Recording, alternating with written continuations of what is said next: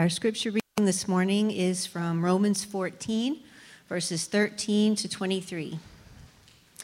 Therefore, let us not pass judgment on one another any longer, but rather decide never to put a stumbling block or hindrance in the way of a brother. I know and am persuaded in the Lord Jesus that nothing is unclean in itself, but it is unclean for anyone who thinks it unclean. For if your brother is grieved by what you eat, you are no longer walking in love. By what you eat, do not destroy the one for whom Christ died.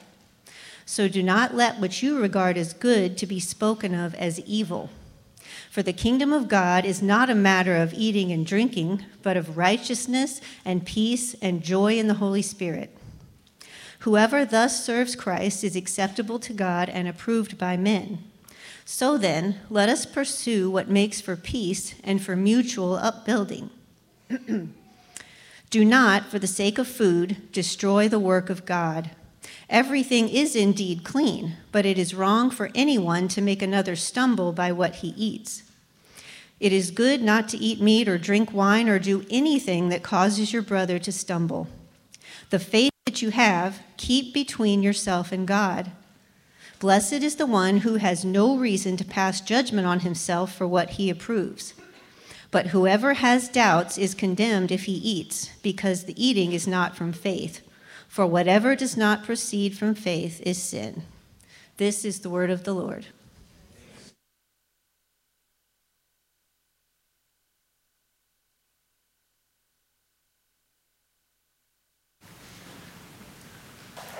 So glad you're joined us here at Sojourn for corporate worship. I want to encourage you. A lot of these things that we're going through in the book of Romans are things that are worked out in the midst of community, life together with one another in fellowship and in closeness of walking out daily life. So we want to encourage you to jump into a home group. If you are not in one already, you are invited. Um, find somebody, ask the person next to you what home group do you go to.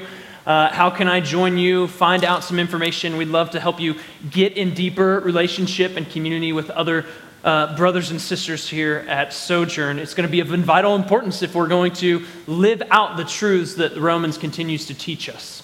And as we turn to the end of, of chapter 14, let's pray again for the Lord's blessing.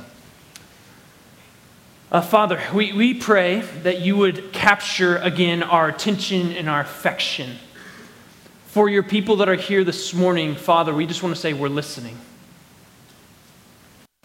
And if we're not, would you move us to that posture now? Help us, we pray. It's in Christ's name.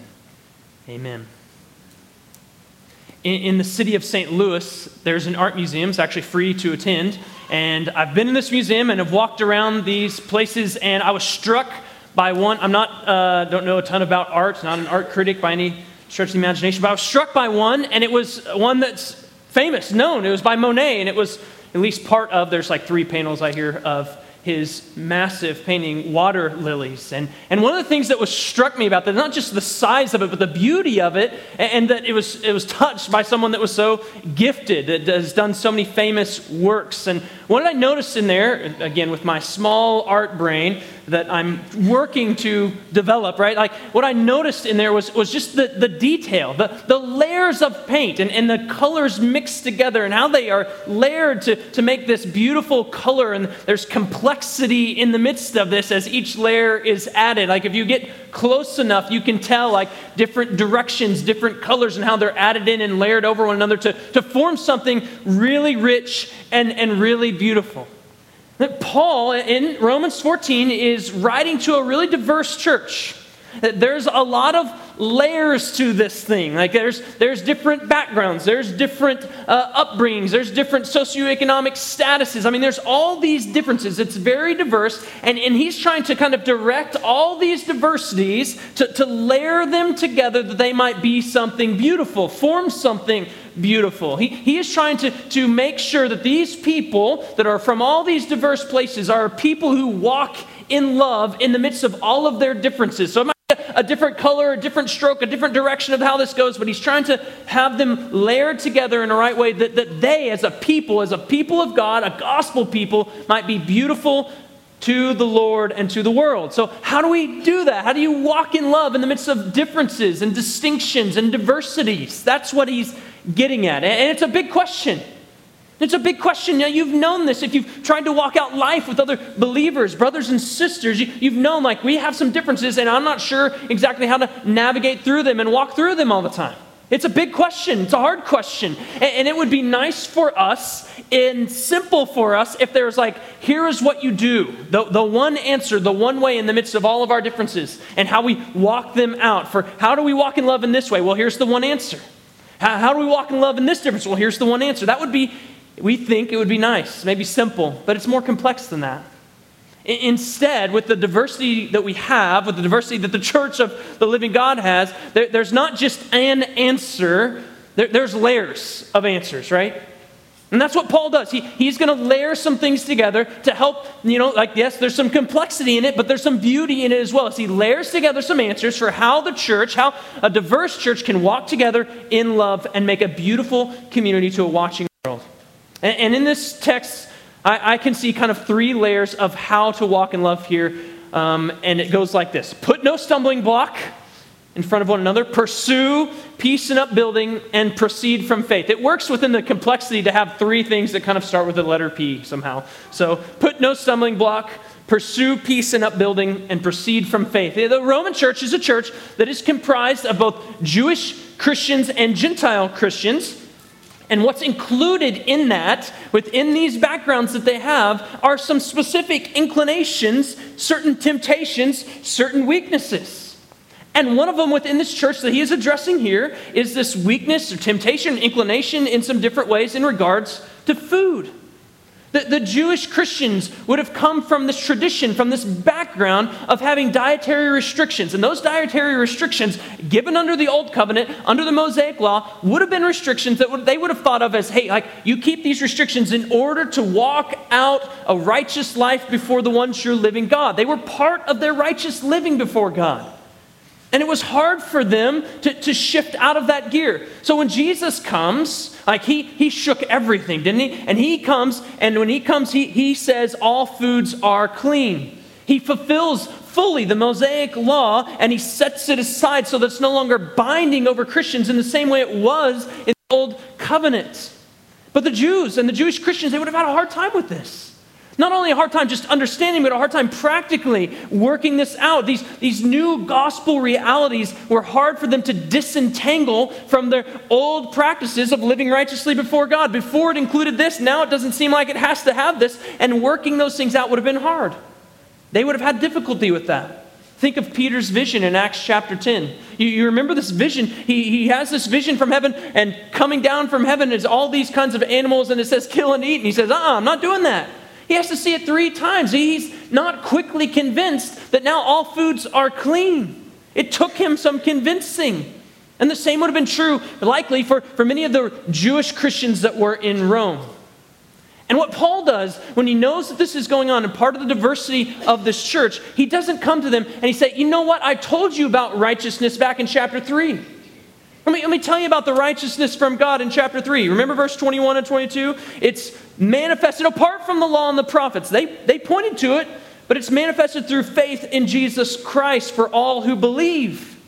So stop it with your weak beliefs and weak views of, of what food is clean and unclean and what food we need to be restricted from or not. Stop that.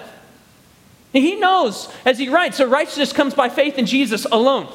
It doesn't come through faith in Jesus plus our dietary restrictions, faith in Jesus plus our certain uh, performance and obedience. He knows it's through faith in Jesus alone. So that if one has that faith in Jesus, you can have right standing, and you do have right standing with God if you have faith in Him. Even if you have weak views, He knows. You can have those weak views and still have faith in Jesus, and you can still have right standing with God. If you have faith, you are in right standing with God. You're justified. He knows that righteousness is by faith in Jesus. But he doesn't come and say, you know what? Like, you should know this already. I already told you where righteousness comes from, for enough with these food restrictions. He doesn't do that. He says, Remember this, church, that there's one true living God, and, and He is Lord of all, and He's also the judge. And each of you is going to bow before him and give an account of himself before this judge and Lord. And so here's what you need to do, verse 13. Let us not pass judgment on one another any longer. I love that word, the words there, any longer. No longer, he says. You see, he's, he's speaking out of the reality that he talked about in chapter 6, verse 6. We know, Christian, that our old self was crucified with him in order that the body of sin might be brought to nothing, so that we would no longer be enslaved to sin. those who are united to Jesus by faith, those who are in Christ, can say of themselves, My old self was crucified. He is no longer anymore. And I have this new self, this in Christ self. So, what I need to do now is I need to let the body of sin, the sinful nature within me, be brought to nothing. Those united to Christ Jesus then can live in the freedom of that blood bought righteousness. They are no longer slaves to sin, so that they can look at sin now by the power of Christ in them and say no to it. Amen. We can say, I don't have to live in certain things any longer. No longer is what we can say to sin. And passing judgment is one of those things that he says you, as a new self in Christ, should look back on and say, no longer. I'm no longer passing judgment. That may have gone on, but as a Christian, I can say no longer to it, that it goes no further. It may have gone far, but it has gone far enough, and I will no longer do that thing.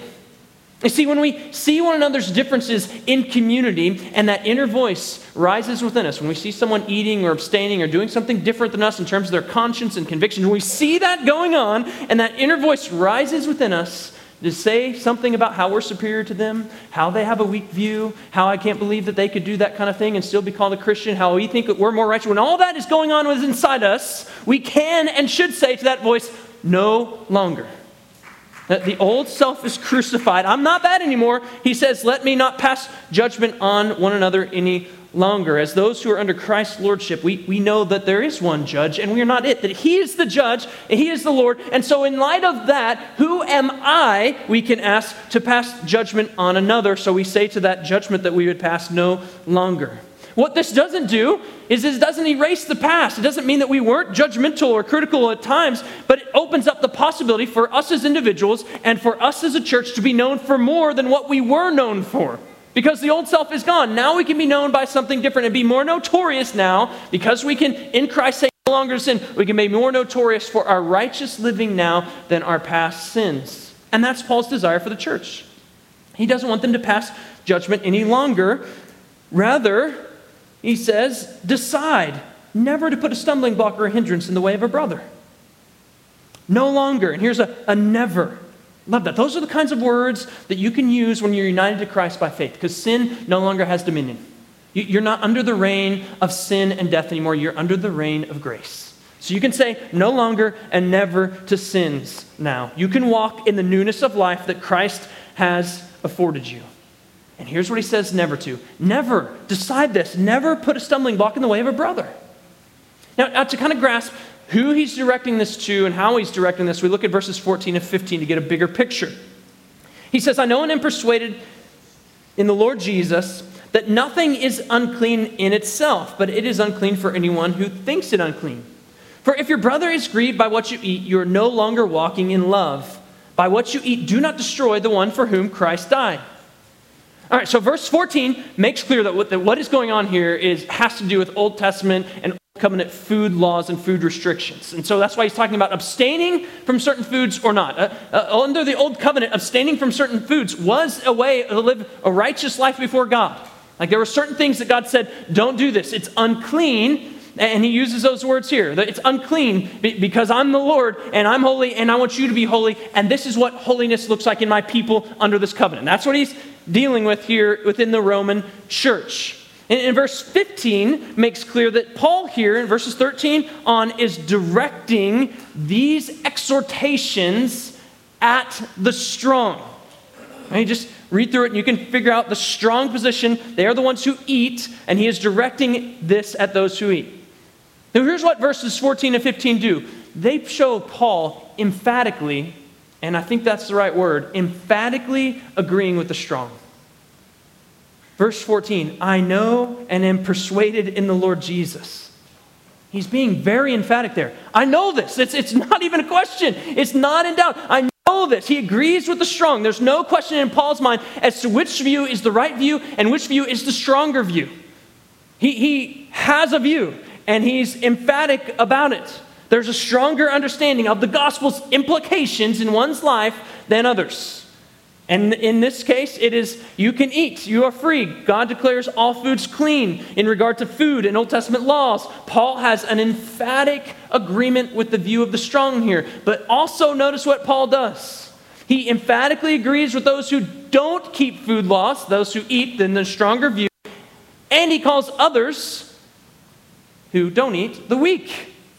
But he gives space for them. He gives space for the difference of conscience and conviction to work its way out. Listen again to what he says in verse 14. But it is unclean for anyone who thinks it's unclean. He just said it's not unclean in of itself, but if you think it is, then it is. If your brother is grieved then by what you eat, you're no longer walking in love.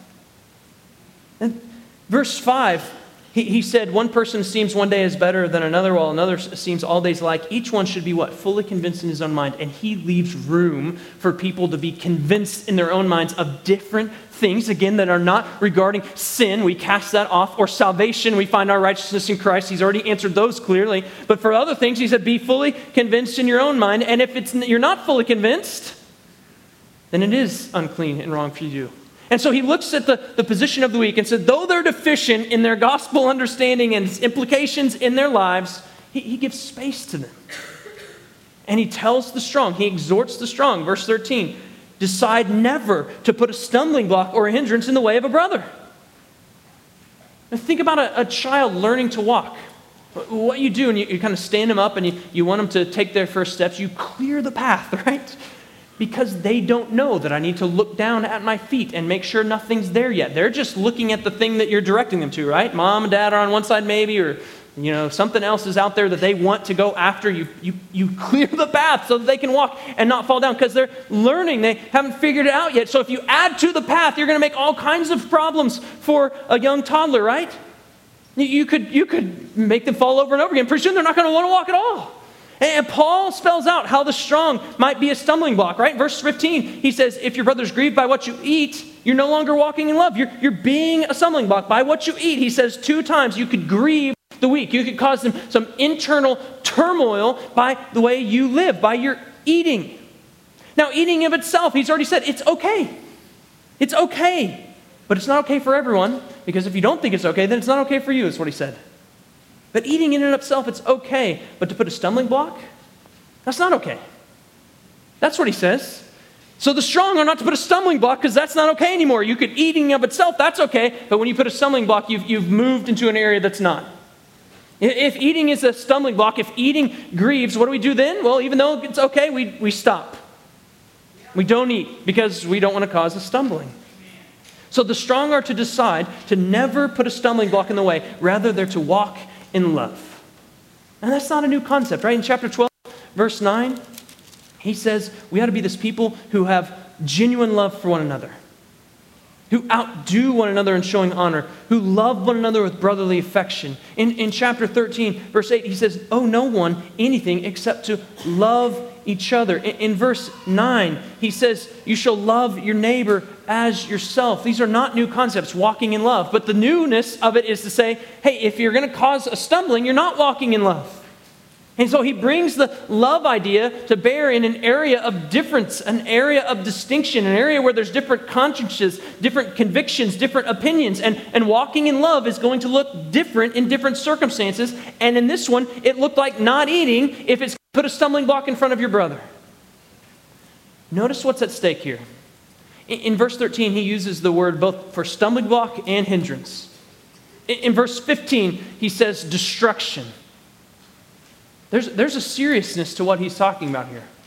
It, it's not just a game and, and might trip them up for a second, but they'll keep running. He says, You need to be really careful here. It might lead to destruction.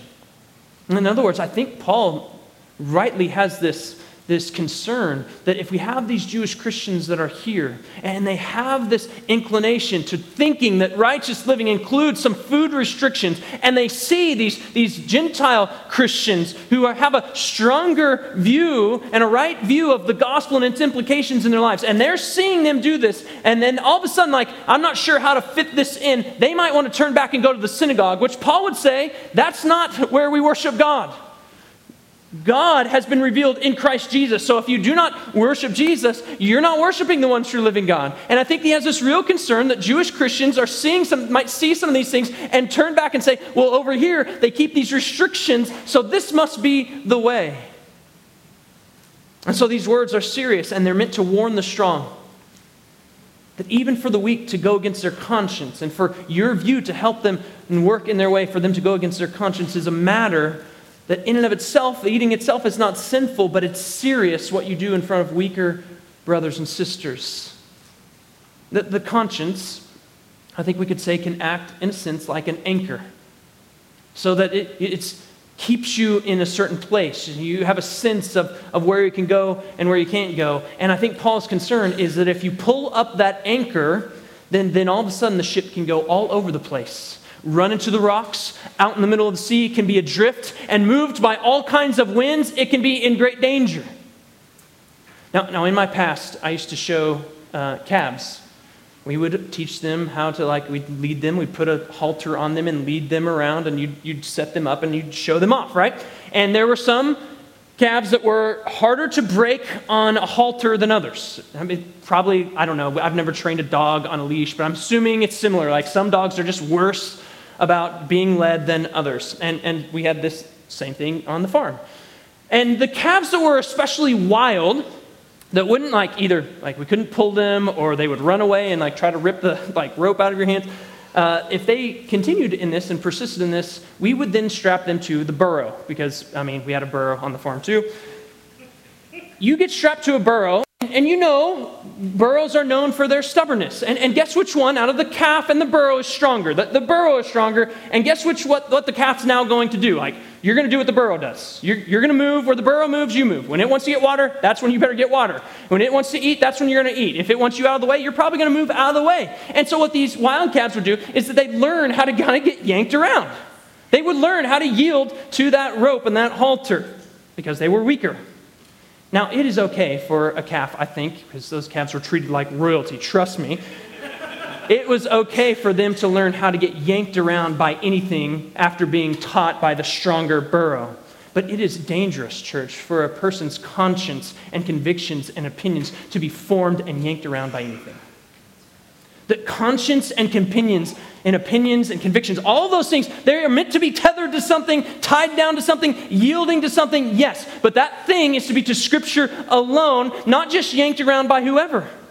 And the strong, by their practices, can kind of yank the weak around in ways that could leave them open to being adrift to kind of whoever to yielding to whoever, to, to being open now to the thing that they thought was wrong, and they're now walking now they're actually internally understanding that I'm a hypocrite. And, and so all of a sudden their, their conscience is all over the place, their convictions are all over the place, and they're left in a mess. That can leave them open and vulnerable to being accused and excusing things that they shouldn't excuse internally and, and externally, right? They can be accused and excused both internally and externally if their conscience has no anchor, is not tethered to the right things. If it's tethered to the strong, it's going to go in ways that will not be helpful to them. It can leave them adrift internally, it can lead them to walking in hypocrisy, and, and no one can stand under that for long.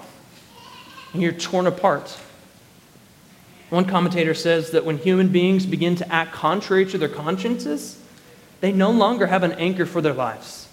The center no longer holds. They are now adrift and subject to the convictions and consciences of others. An authentic faith can't survive when one lives on the basis of the convictions of others. And because that's true, Paul commands and exhorts the strong you be careful. You decide to never put a stumbling block in the way of a brother. And both Paul's examples and his exhortation here in these verses help the strong not put a stumbling block in their way. All right, so he holds, I think, in these couple verses, he holds three things rightly. First, he holds a strong view and a right view rightly. Paul has a stronger understanding of the gospel's implications. He has a right view in this situation. He doesn't back off of that view, actually. Look in verse 14. I know and I'm persuaded in the Lord Jesus. And yet, he gives space to those with a weaker view. Verse 14, he goes on, but if it's it's unclean for anyone who thinks it's unclean. And if your brother's grieved by what you eat, you're no longer walking in love. What does he do with the convictions of the weaker? He bears with them. He is careful with their conscience. He is careful with what he says. He doesn't turn a could, you could walk in this, you could eat meat in the gospel. He doesn't turn that could into a should. You should do this. He doesn't do that. He's not flaunting his right. He's not pushing it. He's not forceful with it, but he's strong by a bearing with the weak kind of way. That's what he's doing. He's patient. He's right in the right way. He holds the right view rightly, the strong view rightly. Some of us are right in all the wrong kind of ways. Yeah, we're, we're right, but we wield that rightness like a stick and we beat people over the head with it and we hurt them. Yeah, we're right, but we're also a jerk. We're right, but we're not careful. We're right, but we're not loving. We're right, but we're not patient. We pounce on people. We quarrel with people. We're pushy. We flaunt our rights without thinking maybe this might cause us to be a stumbling block to others. And we're putting stumbling blocks in front of others and we're not walking in love. So if you're strong, Hold the stronger understanding rightly. Hold the right view rightly. Is that what you're doing? Not just thinking, uh, this is right, but in practice, making sure you're carrying out in practice in a way that's not causing stumbling in your brothers or sisters. He doesn't just hold the right view rightly, he holds others rightly. Look at, the, look at this view that he has of others here. He upholds their dignity and their honor and the, the importance of the weak here is held up highly with verse 15. He, he's saying to the strong, This is such an important matter, and here's why. And he dignifies the weak in saying this. Verse 15 By what you eat, do not destroy the one for whom Christ died. You've surely seen as you're driving around the little caution signs on cars that says baby on board, and they're trying to get your attention like, be careful when you're driving around me. Like, don't drive like a maniac because there's precious cargo here, right? And Paul is saying that too. Hey, strong, don't drive like a maniac here. There's precious cargo around, and we don't want to hurt it. It's fragile, and we want to be careful with it. These are brothers and sisters for whom Christ died, so don't put a stumbling block in their way. Amen. You, you can think of the weak's exposure in this chapter as they hear this alongside others. Wouldn't this be a little bit interesting? As Paul writes, they're all probably together hearing this letter read out loud to all of them, and they just hear something about, like, oh, if I abstain, then I'm weak. That'd be weird. Like, are they looking around at this time, like, am I the only one that's weak? And they're, they're hearing all this, and their exposure would have been strange, but, but also would have been comfortable and safe. Because as they're hearing, like, man, Paul disagrees with my position here, he calls me weak here, also he's exhorting the strong, saying, you better make room for him, be careful. All of a sudden, even if I feel a little bit strange for being weak, I'm like, this is a good place to be. Because Paul holds them rightly. If you're strong, do, do you hold the weak in high regard? Do, do, you, do you hold them up in their best light? Do you outdo others and showing honor to them? Do you, do you view them as dear brothers and sisters to be loved and not as projects to be fixed? Paul holds others rightly. He also holds back his own rights rightly. In 1 Corinthians chapter 8 verse 13 dealing with a similar issue. He says, "If eating causes my brother to stumble, I'll just never eat that thing. If, if eating meat is going to cause him to stumble, I'll just never eat meat." And that's kind of what he says here. If your brother is grieved by what you eat, you're no longer walking in love. And he certainly wants them to be a church, be a people of God who walk in love. So, whether it's meat or whether it's days of the week or drink, nothing are in comparison to what Paul thinks of these Christians, right? In chapter 1, verse 7, he says, These are the saints in Rome who are loved by God. And if they're beloved of God, and if Christ died for them, then we need to make sure we hold our rights rightly in light of who God is and what He has done for them. That is, it's less weighty than those things. Our rights are less weighty than people. It's clear to Paul he does have the right to eat, others have the right to eat, but he was also saying, I'm willing to give that up any second for the sake of my brothers and sisters, the beloved of God, because he wants to walk in love. He holds his rights rightly. Now, I don't know what this looks like in every scenario. I wish I did. I wish we could give. Here's that one answer. Here's that one way. How do we hold our rights rightly? How do we exercise them and practice them in community rightly?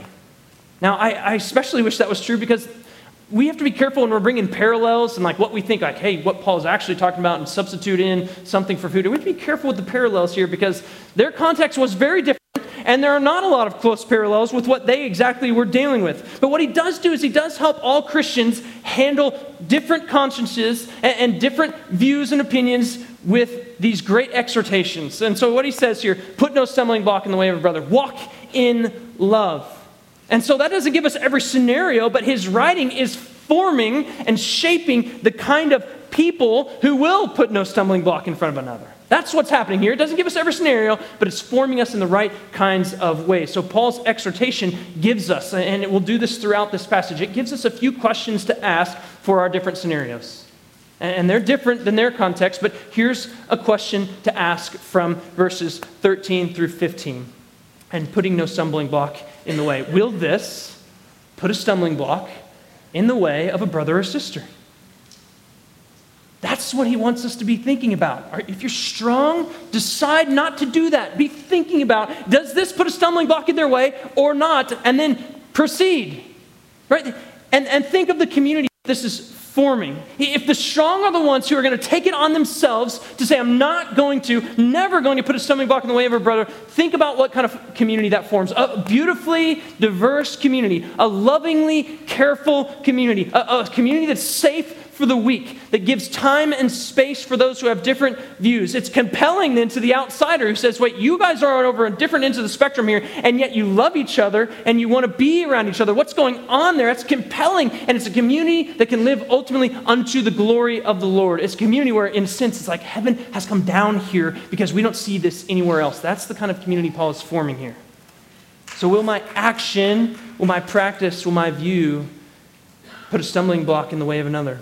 Let's be a people who take responsibility and decide, I'm going to never put a stumbling block in the way of a brother or sister.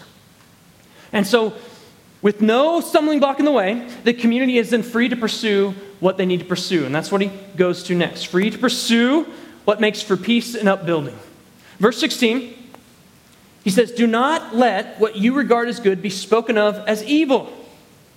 We know, verse 6 has told us what you, wherever you eat or drink, the, the one who observes a day observes it in the honor of the Lord. The, the one who eats, eats in honor of the Lord, since he gives thanks to God. While the one who abstains, abstains in honor of the Lord and gives thanks to God. That's what he wants, right?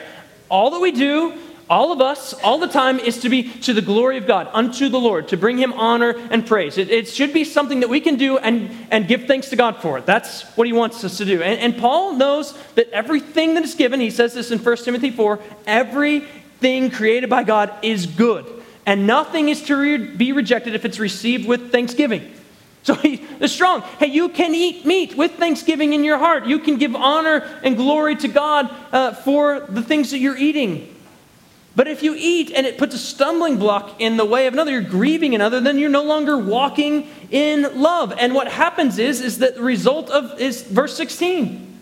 What you regard as good and ultimately is good, if it's received rightly, can now be spoken of as evil. That's the results. Uh, one says that it was, it's, that is a way to unseasonably use God's gifts. If you're eating in a way that would put stumbling block or grief in the way of a brother, you're unseasonably using God's gift and you're thoughtlessly causing offense. Instead, he reminds in verse 17 that the kingdom of God is not a matter of eating and drinking, but of righteousness and peace and joy in the Holy Spirit. The kingdom of God, this place where, where God's people live in right relationship with God, under His good reign and His good rule in, in a way that says this kingdom is already present here, but not yet fully. And because that's true, we, we worship God now, we obey God now, and we know that we, we are moving in a direction together. And here's what the kingdom of God doesn't need it doesn't need meat eaters. That's what Paul's saying. You do not have to have meat. And the strong are to be careful with how they do this because the kingdom of God does not consist in these things. It doesn't consist in eating or drinking. So, not only can the strong know that's true and be careful with their eating and drinking, but they can positively then move in the direction of completely abstaining because even in their abstaining from meat, that's not detrimental to the kingdom of God either. So, their eating is not detrimental to the kingdom, doesn't necessarily advance it, and their abstaining is not detrimental to the kingdom and doesn't necessarily advance it. And so they can go either way. No, the things that are necessary to the kingdom of God should be done.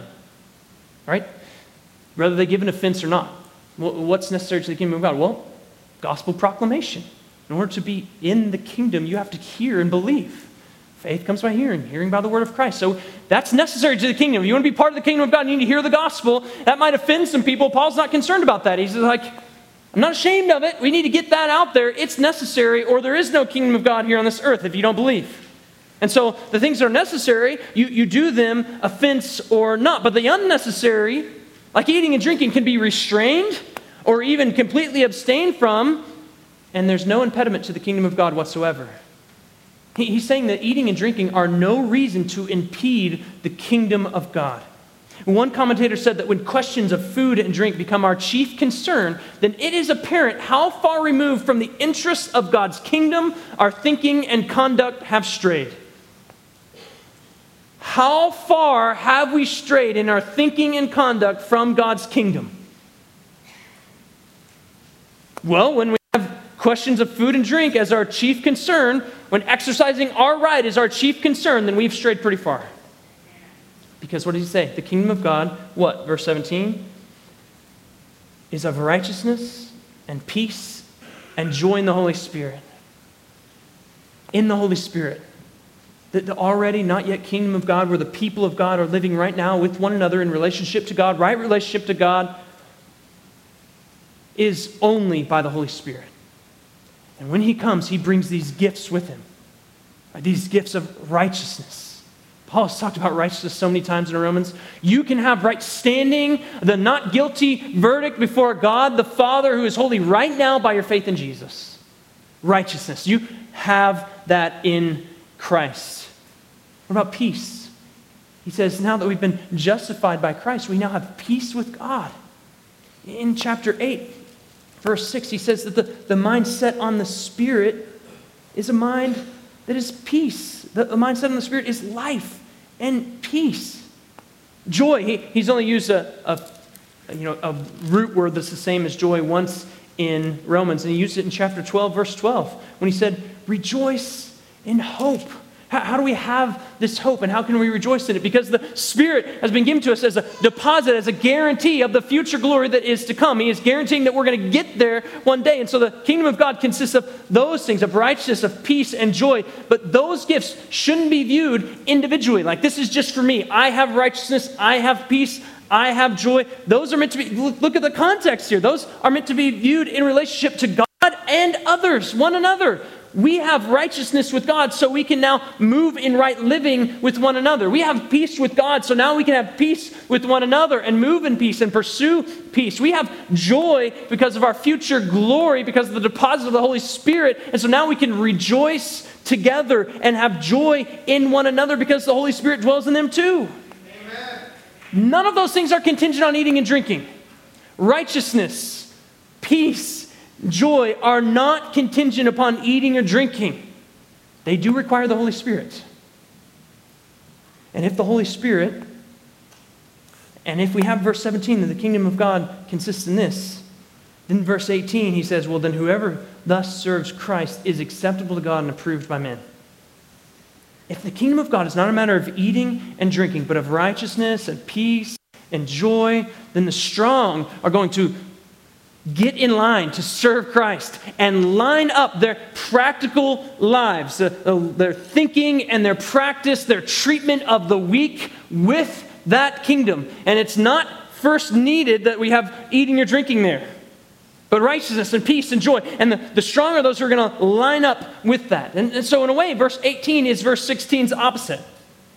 Where verse 16 he says, Don't let what you regard as good be spoken of as evil. Here's kind of flip side of it. When, you, when you're following Christ and you have the right kind of values of the kingdom of God, then if you serve Christ that way, then you are going to be acceptable to God and approved by men. The, the outsiders and even weak believers in your midst, they will have no reason left for, for speaking disapprovingly of what you're doing, and outsiders included.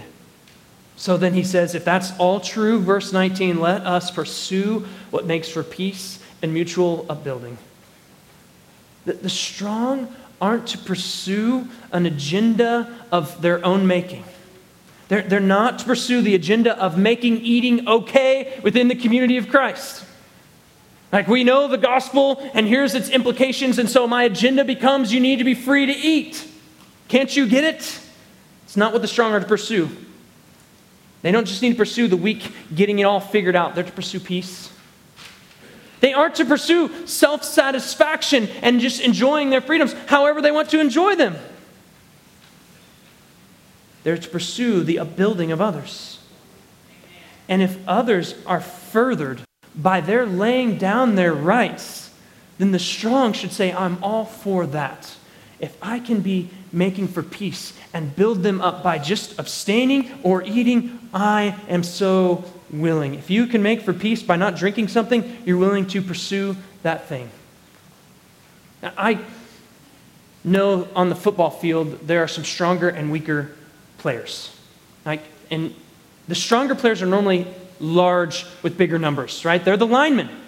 They are the strong. And, and what they do is the strong come along and they are paving the way for the weaker brother to follow behind them and run in freedom. And that's what the strong are to do. That they are leaving other duties and they're directed at what can I take out in order so that they can run free and run far. And I will lay down even my body physically, even my strength physically, in order for them to be able to, to get there. And that's what the strong are to pursue. The, the pursuit isn't for, for what all they're free to do. The, the lineman could be free to run all over the field, but that's not going to be very helpful for everybody. That's actually not going to make for peace for their weaker brother that's behind them, waiting, waiting for them to knock somebody out. So the strong don't pursue just whatever they're free to do. They do what's for others' good. They're, they're looking toward edification, the building up of others, not self satisfaction. The strong are those who are the ones who are actually freed up within their conscience to go either way. I can abstain or I can eat. I, I can go either way because I'm okay within my conscience to do this. And they know that it's an actual pursuit. You, you don't just go and arrive, you continue to pursue it. It's a process. They are the ones who should know it's a process. If you're strong, you know, guess what? You got strong by time, by people giving you space, by people bearing with you when you were weak. You don't just jump into the kingdom of God by the Holy Spirit and you're strong. You, you get worked up into that. And so the strong know it's a process, it takes time. Think of the construction site. What does it start with? The bulldozer. We need the strong to come in first and start moving things out of the way before the smaller details get put together. It takes time, and it starts with the big trucks, and the strong are to pursue the building. And, sometimes that's going to take, a, you know, like we're going to clear some land. And sometimes it's going to take detail later on, little things, but it's a process and it takes time. And the upbuilding is literally that, like we're brick by brick Piece by piece, we're trying to put this thing together. We're not coming in and we're doing a total demolition all the way right at the beginning. That could be a stumbling block. That could be, you know, like if you've done a total remodel in your house, you can know how big of a problem that could be. Like, could be a problem, right? We don't start there. And the strong are the ones who take it on themselves to make sure that they're pursuing the right kind of things. I'm going to pursue what makes for peace and upbuilding. Is that what we're after? If the kingdom of God were a matter of eating and drinking, then maybe we'd think about these things differently. But the kingdom of God is righteousness and peace and joy. And the work of the kingdom of God is, is evangelism. We need to get the gospel out, offense or no. And it's edification. We need to build one another up. So we're careful with our offenses. Evangelism, we go, offense or not, although we're not trying to put any hindrances needfully there, but with edification and the building of one another up, we're very careful with what would cause an offense because we don't want to be a stumbling block to a brother. It's on the strong to pursue peace and edification, not the weak. The strong are the free, internally and externally, to pursue these things because they're not in their conscience bound to not eat or to eat. They are then the ones who can be careful and pursue, to look out for the weak. The strong are those who should be able to say with Paul, as he says in 1 Corinthians chapter 10, verse 23, that whether I eat or not eat, it's okay because all things are lawful, but not all things are helpful, and all things are lawful, but not all things build up. And the strong are those who want to help, they want to build up, they want to pursue peace and what builds others up, and so they pursue those things. Calvin said it this way there's nothing plainer than this rule that we are to use our liberty if it tends to the edification of our neighbor, but if inexpedient, not helpful, not for building up for our neighbor, abstain from it. There, there's, that's simple. Will it help? Do it. If it won't help, don't do it. Pretty good rule. And so that adds, all right, we have the first question. Will this put a stumbling block? Here's the second question. So whether we eat, whether we don't, whether we exercise our freedom, whether we don't, will this pursue edification? Will this pursue the upbuilding of my brother or sister? Will this pursue what makes for peace in our midst as a gospel people? Again, that doesn't give us the answer for every scenario, does it? We, we wish that we knew. But it does give us another layer. He's layered some things. Now he's layering something else. Like, okay, stumbling block. Now here's another layer. Another layer is will this pursue what will build them up and make for peace? We don't always know those things, but it'll help us work through our differences and our different practices and opinions and consciences. Perhaps the strong needed a, a, summary statement, almost a rephrasing of the encouragement and exhortation he's given. So he, he jumps back from uh, in verse 20 to what he's already said in verse 15. He says, Do not for the sake of food destroy the work of God. Everything is indeed clean, but it is wrong for anyone who makes another stumble by what he eats. It's not good, or it is good not to eat meat or drink wine or do anything that causes your brother to stumble. And the, the nuanced view that he takes in verse 21 is helpful. I notice what he says eating, that's good. No problem there. Eating or drinking. I think he adds wine in there. It's kind of random, but maybe it's because, again, religious practice and purification, they thought this was tied somehow to righteous living. Eating, drinking, that's good. Here's what's bad to make another stumble. Doing nothing that makes another stumble, that's good. So notice how he nuances it. I get eating of itself, that's, that's okay. Stumbling block, that's not okay. And doing nothing that would cause another to stumble, that's really okay. So he says, walk in love. Abstain where it's needed in order to not ca- cause a, a brother, notice there again, familial term, family member, to stumble. But Paul doesn't envision a community where the strong's practices and convictions are merely dictated by the conscience of the weak. And maybe that's why Paul adds here. Maybe he's thinking, like, man, the weak are going to not, or the strong are not going to like me here. I keep telling them, like, you should just forget about your rights and move on. Look what he says in verse 22. The, the faith that you have, keep between yourself and God. It's implied, again, that one can eat or drink with faith. But that faith, the, the faith that, that can move out of dependence and reliance upon God, isn't flaunted, isn't paraded, it isn't pushed on the weak. He, he says, between you and God. It's a faith that's considerate of others. It's a faith where the practice of eating can be done with faith and it can be done in private and that be okay. Like you can abstain where it's prudent, you can take where it's prudent. You're not necessarily dictated by the weak all the time. You, you can, in private, partake by faith.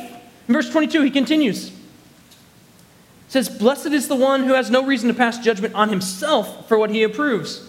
But whoever has doubts in it is condemned if he eats, because the eating is not from faith.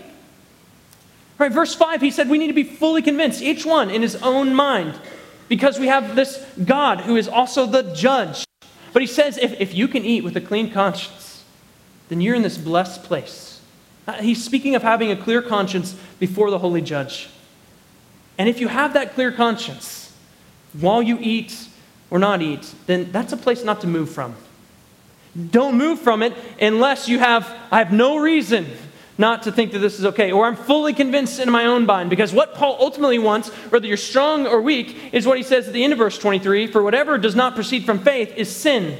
Paul, Paul doesn't envision the strong's life being fully and completely dictated by the conscience of the weak, but he does envision that the strong's life is dictated by faith by their life with God, by their trust and reliance upon God. That's what faith is it's a reliance upon God, it's a trust in God, it's a resting in God. Paul wants all of their life, whether they eat or drink, in public or private, to flow from faith. And that faith that he's talking about here, notice it's both an outward and an inward reality. Outwardly, it's practiced in the right kind of way to not put a stumbling block, to pursue what makes for peace. But inwardly, it's also proceeding from faith that my conscience is clear before God. It comes out in both practice and your conscience. So if you can't eat in faith, if conscience says not to, so don't eat. You can't eat in faith if it puts a stumbling block in the way of a brother. So don't eat in that case. You, you can't drink in faith if it doesn't pursue for edification and peace. You can't drink in faith if you can't give thanks to God for it and do it unto the Lord for his glory. And so he, he says if any of those things qualify, then you're not proceeding from faith. And whatever doesn't proceed from faith is, is sin. Amen. So with verse 23, he expands, but here's the next layer, right? He adds that third question. He gives us a layer to how we address all of our different practices with all of our different convictions. He can ask us this, right? Does, does this thing that I'm doing proceed from faith or not? Does this thing, eating, drinking, whatever it is, does it flow from and show forth my reliance and trust and rest in God? And if not, here's what he says it's simple it's sin. Now, maybe you're like me, and okay, we've got to the end of this, and man, just wish there was a little more detail. Because you've probably already got that scenario in your mind where it's like, well, what about in this case? And I can't help you. more direct answers might be beneficial to us in some ways, might be helpful to all the difficulties that come up in the midst of diverse communities. There are difficult questions, hard things to walk through. But I think to rightly hear and heed these words, where he doesn't necessarily give us the right answers, is still helpful. Because while he doesn't give us all the, the right answers for all of our different scenarios and questions, what he is doing again is he is shaping and forming the right kind of people. A people where there's all kinds of diversity and is complex and it would take a lot to write out every single scenario. And he gives us something better. He's forming us into the kind of people that can walk through these things together and be a community that's still unified and living unto the glory of God. Yeah, there's complexity here to be sure. There are layers here to walking in love. But all of those layers and all the complexity all together are meant to add up together to be part of the beauty. You see, the, the, the people of God, the, the church, the local church, this community of faith is not just to be a community that's just comprised of the strong. It's meant to be a community that's mixed in all kinds of ways as we're moving toward our destination. And in the midst of that strong and weak and mixture of a community, what we can still have in all of that is a beautiful community. And that what, that's what Paul's after that we would be a people, strong and weak, with diversity all over the place. Be a people who are totally a people unto the Lord, beautiful to Him, beautiful to the world.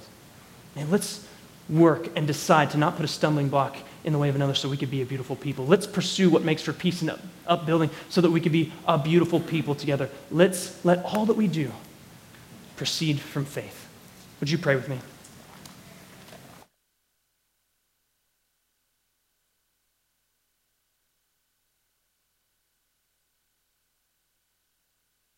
Pray.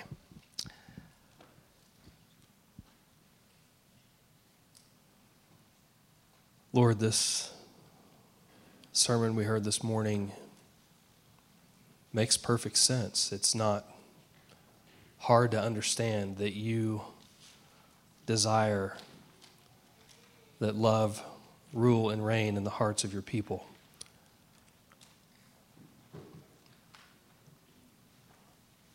But Lord, it is really hard when we leave this place, especially to put this into practice. We are prideful, we're selfish, we're stubborn, we're set in our ways, we've formed our opinions, and it's just so easy for us to look around and instead of viewing our brothers and sisters in love, Lord, we we view them as less than us if they don't agree with these opinions we've formed and these convictions that we've formed. God, help us to put off ourselves and to put on Christ. Help us to be a witness to this world and how we yield to one another and consider each other. Father, we don't want to put stumbling blocks in the way of our brothers and sisters. We want to promote unity and upbuilding. We want to be agents and mediums, Lord, that are used by you to strengthen each other and not to cause each other to stumble. God, we need your wisdom in this. We need discipline in this, Lord. We need to learn better what it looks like to put off ourselves and our own comforts and our own opinions and just allow love to reign. God, we're thankful that you are so clear in your word and that you give us such specific instruction. It's such a grace, Lord. And while we might not know all the, the applications and every realm which this applies, Father, we know that your Spirit lives in us and that you go with us as we leave this place into all the different circumstances and settings that we'll, we'll encounter. And I just pray that you give us ears to listen to your Spirit as you guide us into loving relationships and as you teach us how to love others the way you've loved us. It's in Christ's name we pray. Amen.